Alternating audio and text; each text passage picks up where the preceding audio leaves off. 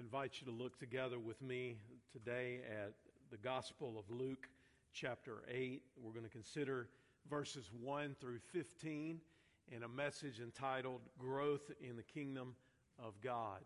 So, we think about growth in the physical world, it's a pretty amazing, fascinating concept. Uh, plants, like other physical things, go through stages of growth beginning at germination uh, and going all the way through to maturity and then finally death. And all plants require the same things in varying amounts for growth and development sunlight and uh, particular temperatures and water and nutrients and all that goes along with a good growth process. And likewise, in the spiritual world, in the kingdom of God, it is a fascinating concept to see how God brings something to life that was not alive and then grows it. And when we think about our own individual spiritual lives, we're blessed to be regenerated by the power of the Holy Spirit and then by faith to walk with Jesus as his disciple. And then the kingdom of God, in a larger sense, uh, also grows. And we're going to see today in the words of Jesus that growth in the kingdom of God requires a sower it requires seed and it requires soil.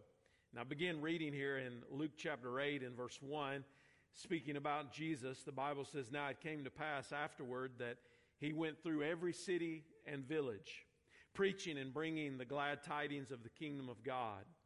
And the twelve were with him, and certain women who had been healed of evil spirits and infirmities, Mary called Magdalene, out of whom had come seven demons, and Joanna, the wife of Chuza, Herod's steward, and Susanna, and many others who provided for him from their substance or from their provision.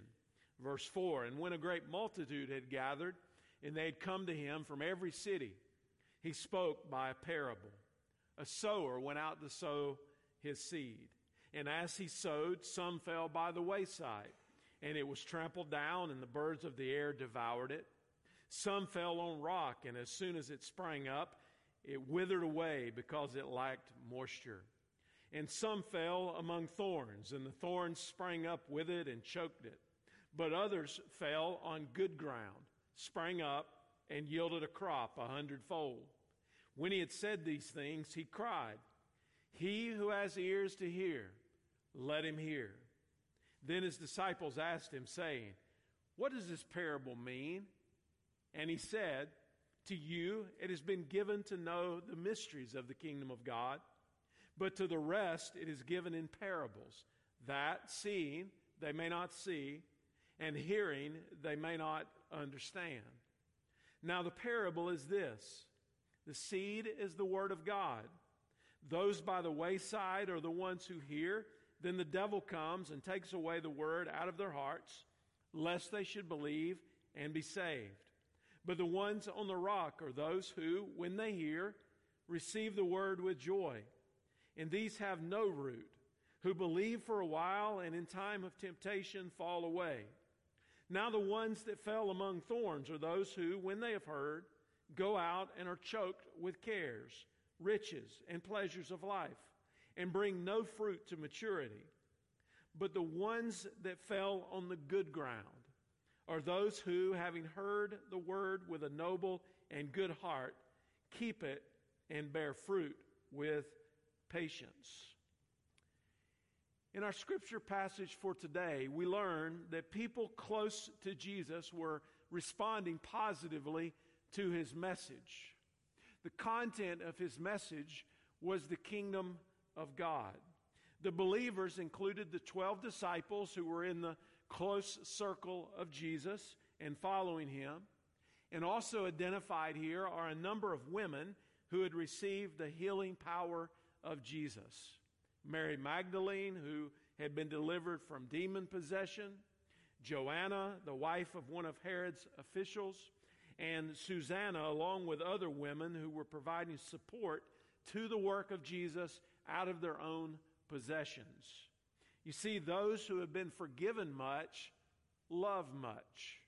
And they loved Jesus. They wanted to see the ministry of Jesus and the teaching of Jesus advance. And we're given insight by Jesus into the purpose of parables, of which he teaches one here in this context. Jesus was a master storyteller. People flocked to hear his teaching. They flocked to hear the wonderful stories and the parables that he shared. And the meaning of the word parable is essentially to place alongside of one another two concepts in order to make a comparison and to draw a conclusion. And it's something typically from the physical world that is intended to communicate a spiritual concept. Jesus taught some 38 parables, 30 of which I believe are unique stories. And he says here in verse 10 To you it has been given to know the mysteries of the kingdom of God, but to the rest it is given in parables. And then he quotes a passage from Isaiah the prophet. Now, the word mystery here is an interesting word. Outside of Christianity, it was generally used to refer to a secret teaching or to something that was at once hidden, but then needed to be uncovered or revealed. Here, the mystery is the powerful manifestation of the kingdom of God that was at once hidden, but now it's been revealed in the Lord Jesus Christ, and it's been revealed specifically in his coming. Those who follow Jesus and believe his message to be true will have the knowledge of the mysteries of the kingdom of God because they're revealed by faith. They're not intended to remain as mysteries. They're intended to be revealed to us because God has revealed himself to us. And then those who do not follow Jesus and who do not believe his message to be true and do not have the same knowledge will not understand the mysteries of the kingdom of God and they will remain hidden. Now, for a framework of the kingdom of God, generally we're talking about the overarching rule and reign of God over all that He's created and over all of time and eternity. It's God's sovereignty that's ruling over all things that we can conceive of. But more specifically, the kingdom of God is the spiritual reign of God in the hearts and the lives of all who believe in and follow Jesus. So the kingdom of God has a broad application and it also has a very narrow application because it's made manifest in our lives. And even more specifically, the kingdom of God was inaugurated in the life and the atoning death and the resurrection of Jesus Christ. And when we believe in Him and we follow Him, we are citizens of the kingdom. So if you want to be a citizen of the kingdom, repent of your sins and follow Jesus as your Savior and as your Lord. And as we think about this kingdom of God, we know that it's coming toward a desired end. So, what is the vision of the kingdom of God? Well, we get an insight into it in Revelation 7 and verse 9. And John gets a vision of what he sees around the throne of God in heaven. And here's what he says After these things I looked, and behold, a great multitude which no one could number, of all nations, tribes, peoples, and tongues, standing before the throne and before the Lamb, clothed with white robes, with palm branches in their hands, and crying out with a loud voice, saying, Salvation belongs to our God who sits on the throne and to the Lamb. That's the vision of God bringing people into his kingdom family until someday we're all gathered around the throne in heaven and we're bringing praise and glory to the Lamb of God who was slain for our sins. Now, this imagery that Jesus uses here was imagery that the people would have identified with. After all, it was an agrarian society. It was farming imagery that Jesus used. Uh, people would have routinely seen a farmer with a seed bag slung over his shoulder, making his way through the fields, scattering the seed. Even today, the area around the Sea of Galilee is an agrarian area. There's still large fields that are very fertile and they grow a lot of things up in that region of the land of God's people. And Jesus spoke in this common language so that people would identify with what he was teaching. And I want to share with you three principles about growth in the kingdom of God from this passage. And the first is this Growth in the kingdom of God requires seed sowing. It requires seed sowing. Verse 5 says, A sower went out to sow. Now, a sower would take seed and broadcast it into the prepared field where the dirt had been turned up and prepared for the seed to be sown. Now, sometimes that seed was sown very broadly because they would be planting the whole field. So, picture again for a moment this farmer with the seed bag slung over his shoulder and he's making his way through the first pass in the field and he's broadly scattering seed as he goes down. He gets to the edge of his property. He turns around and does an about face and he begins his journey back down the field, spreading seed again where it's not been sown. This is the image that Jesus gives us. And Jesus is the ultimate sower here in the story. But all of us who follow Jesus have the responsibility to sow seed. And whether it's Jesus spreading the seed far and wide, or we, as we follow Jesus, spreading the seed far and wide, we've got the responsibility to sow seed in the kingdom of God. Now, the law of sowing and reaping also applies here. Now, admittedly, uh, 2 Corinthians chapter 9 is a passage about sowing and reaping that has to do with financial stewardship. But the principle applies in the Word of God that sowing and reaping go hand in hand. In other words, the sower is going to gather what is sown. So if you sow wheat, you're going to reap wheat. You wouldn't expect that you're going to sow wheat and you're going to reap corn. Additionally, the sower is going to gather in proportion to what he has sown. So if you sow 10 acres, you're going to expect to harvest 10 acres. But there's a variation here in the kingdom of God. Because when we sow seed in the kingdom of God, there's this idea here of multiplication. And where do we see an example of this? Well, the day of Pentecost would be a good example. Remember, the disciples had gathered there in the upper room and they had prayed and they had awaited the coming of the Holy Spirit. And then when the Holy Spirit came, uh, the gospel was preached on the day of Pentecost. The church was born. Thousands of people were saved and those people who were saved were pressed back out into where they had come from. And when they went, the gospel went with them. And this small number of disciples who had followed Jesus continued their work of preaching the gospel, and it multiplied many times over until we get to our present day, and it is even still multiplying.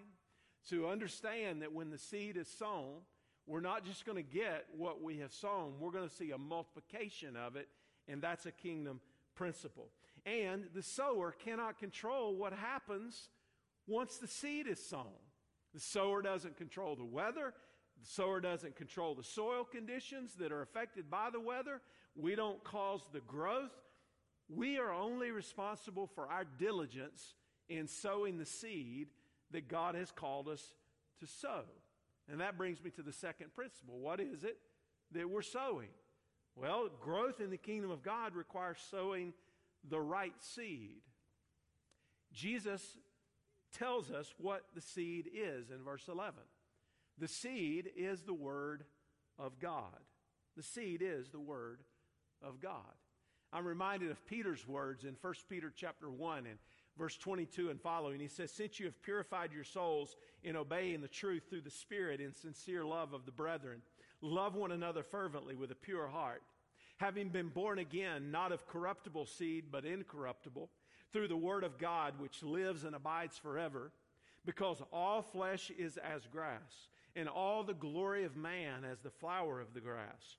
The grass withers and its flower fades away, but the word of the Lord endures forever. Think about it. The word of God has endured persecution, and yet it has stood.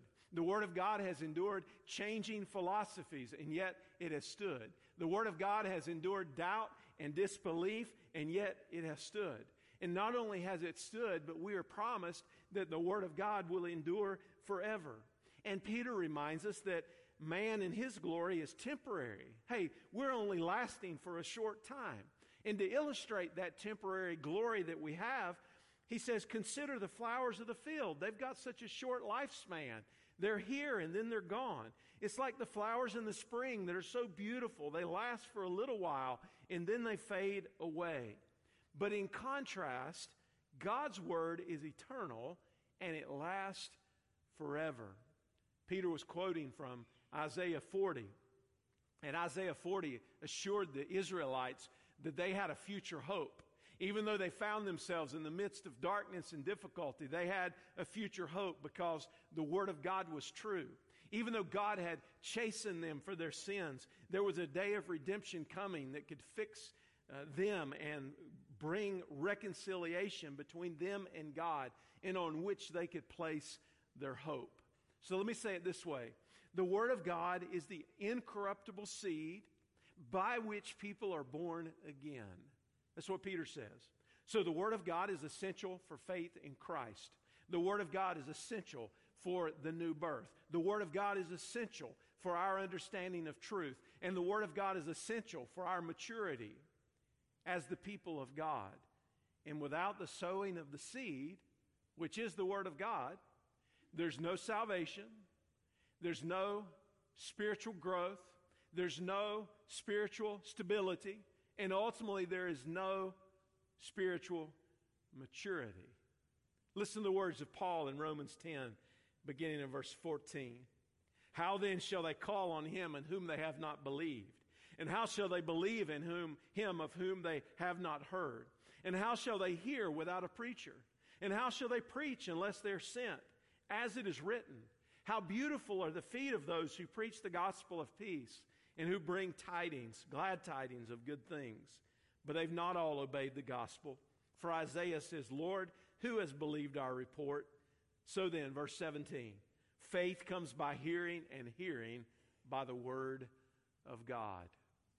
No one can call on the name of Jesus for salvation until they've heard the word, until they have been presented with the gospel, until they have had the seed sown into the soil of their life.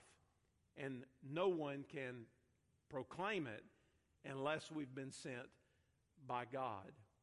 So we, as followers of Jesus, are to be sowers of the seed of the Word of God. We want to be obedient and faithful, and we want to be sure that we're sowing the right seed, not our own opinions, not our own preferences, not our own concepts of what it should be like. We've been given the seed of the Word of God, which is the Word of truth, and we want to share it with others. And then the third principle growth in the kingdom of God requires the right soil. It requires the right soil. Now, you're familiar with these soils, but we're going to go through them here eh, for just a few moments, and we're going to think about what Jesus is teaching.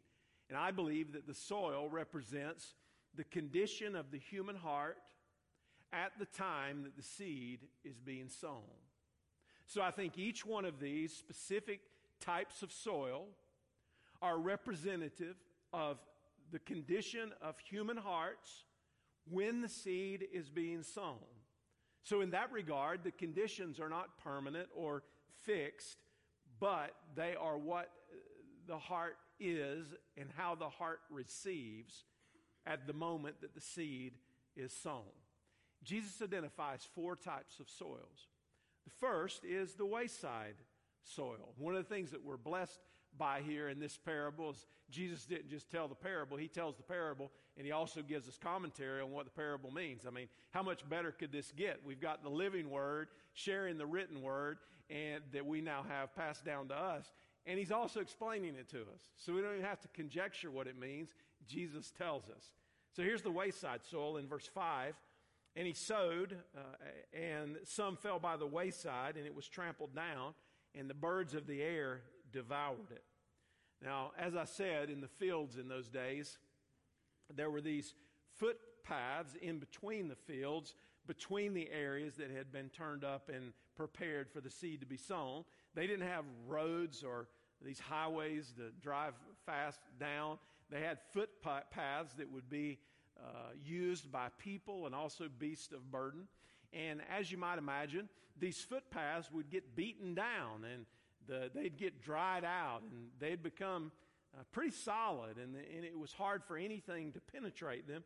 And that's what Jesus is envisioning here that when the seed was sown, that some of it would go beyond the furrow, it would go beyond the, the, the soil that it needed to fall in, and it would fall on the path. And when it fell on the path, it wouldn't sink in. It, it wouldn't sink in. It, it, wouldn't penetrate. So what would happen is the birds would come and they just snatch it away. You know how it is when you cast seed out in your yard, and all of a sudden there the birds are, and they they start eating it. Um, and maybe you intended it for them to eat it, but if you're growing a garden, you don't want them eating the seed, and that also happens.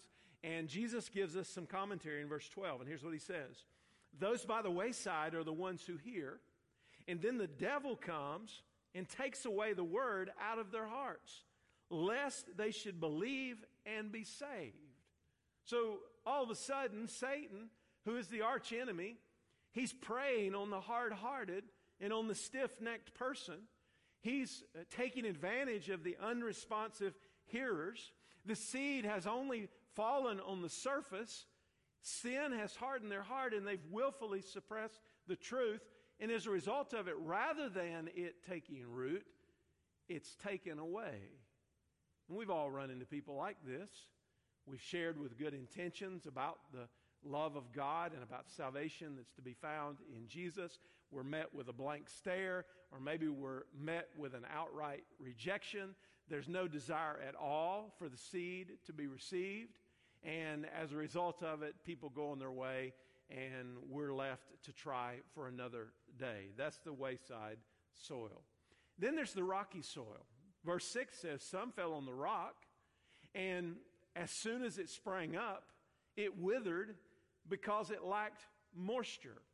So the seed was received, but it didn't take a full root. It, there was no permanent connection because what happened was it fell to a shallow depth and it sprang up, but it faded away because the sun scorched it. And Jesus gives us commentary again in verse 13, and he says, But the ones on the rock are those who, when they hear, receive the word with joy, and these have no root, who believe for a little while, in a time of temptation fall away.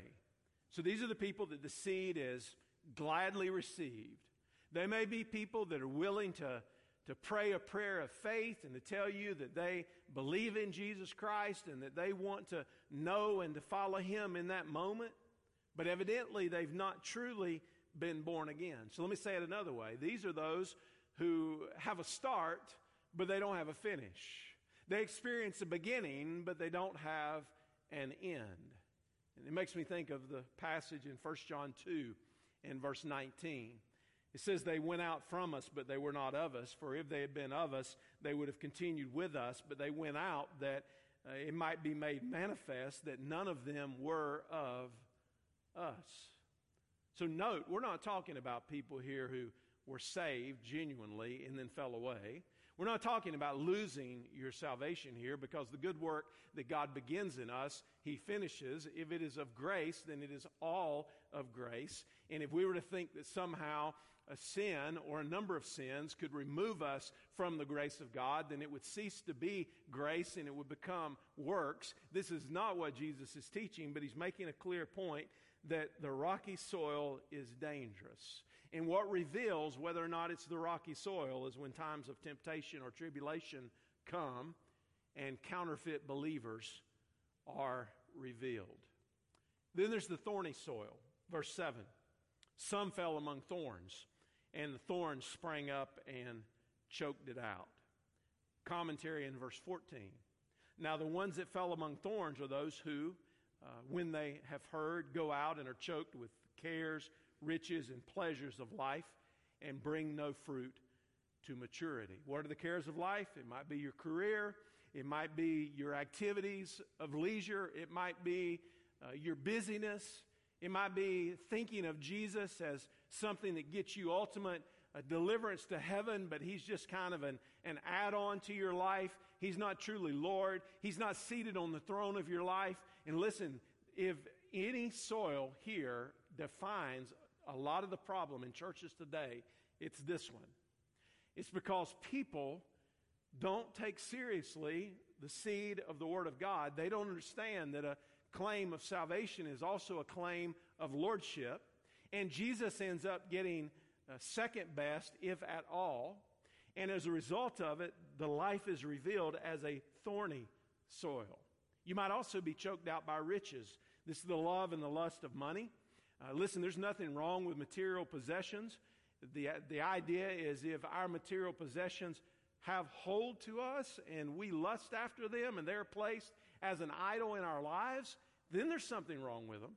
But if we're seeing ourselves as a, a, river of God's blessing rather than a reservoir to hold on to things, and God chooses for whatever reason to bless us with resources and we use them for God's glory, that's okay. But what he's talking about here are when the possessions cause us to have a self confidence and a self dependence that leads us away from God. And listen, I want to warn you against this, particularly if you're on the younger end of your life and you're thinking about what your future is going to look like. If your life is wrapped up in how much you can get and what you're going to do for yourself as a result of that, you need to ask the Lord to help you to make sure that you're not the thorny soil and to ask Him to help you set your priorities right so that you can honor God with them.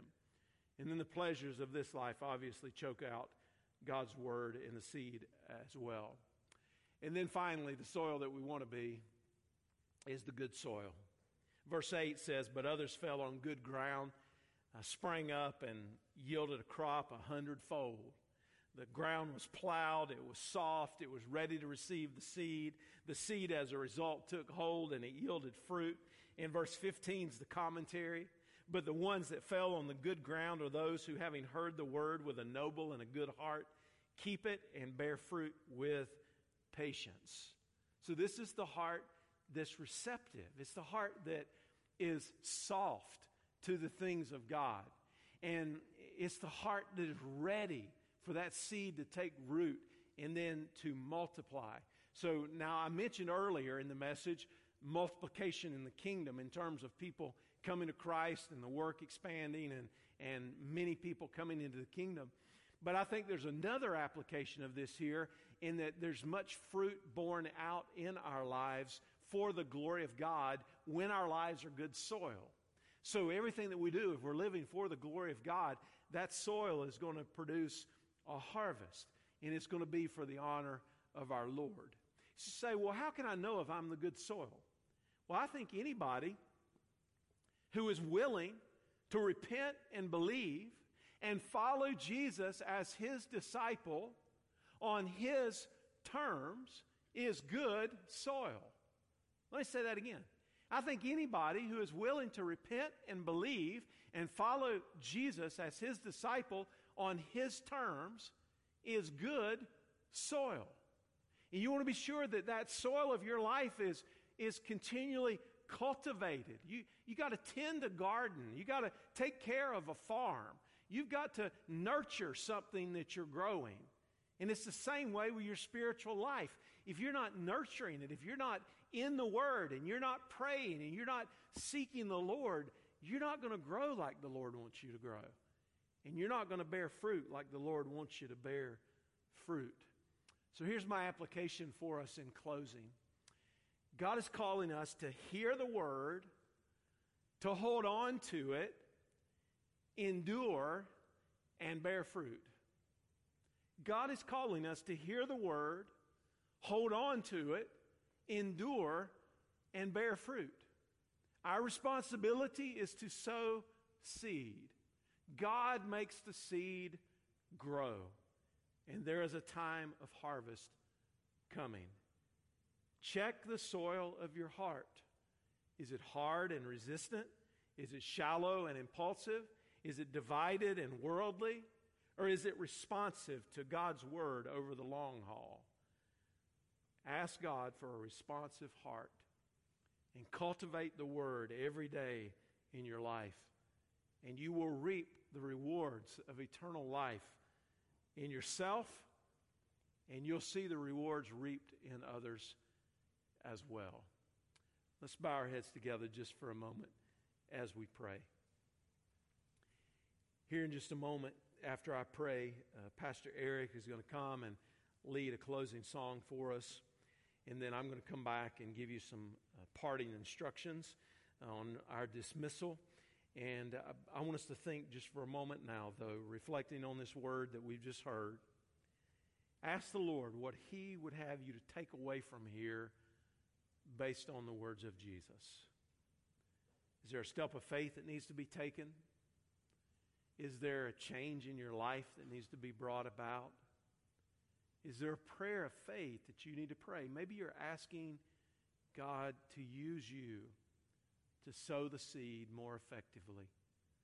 Listen, however God's calling you, would you hear and respond? Father, thank you today for your word. Thank you for Jesus who taught these deep truths in ways that people ultimately could understand as the Spirit of God brought understanding to their hearts. And we thank you today that as we reflect on the words of Jesus, that it gives us a lens through which to look at our own lives and to ask what kind of soil it is that we have, what kind of soil it is that we're cultivating. And Lord, we want to honor you and we want to see growth and we want to see a multiplication of your kingdom. So may these principles be applied to our lives in a way that honors you and brings glory to your name. And I pray it all in Jesus' name. Amen.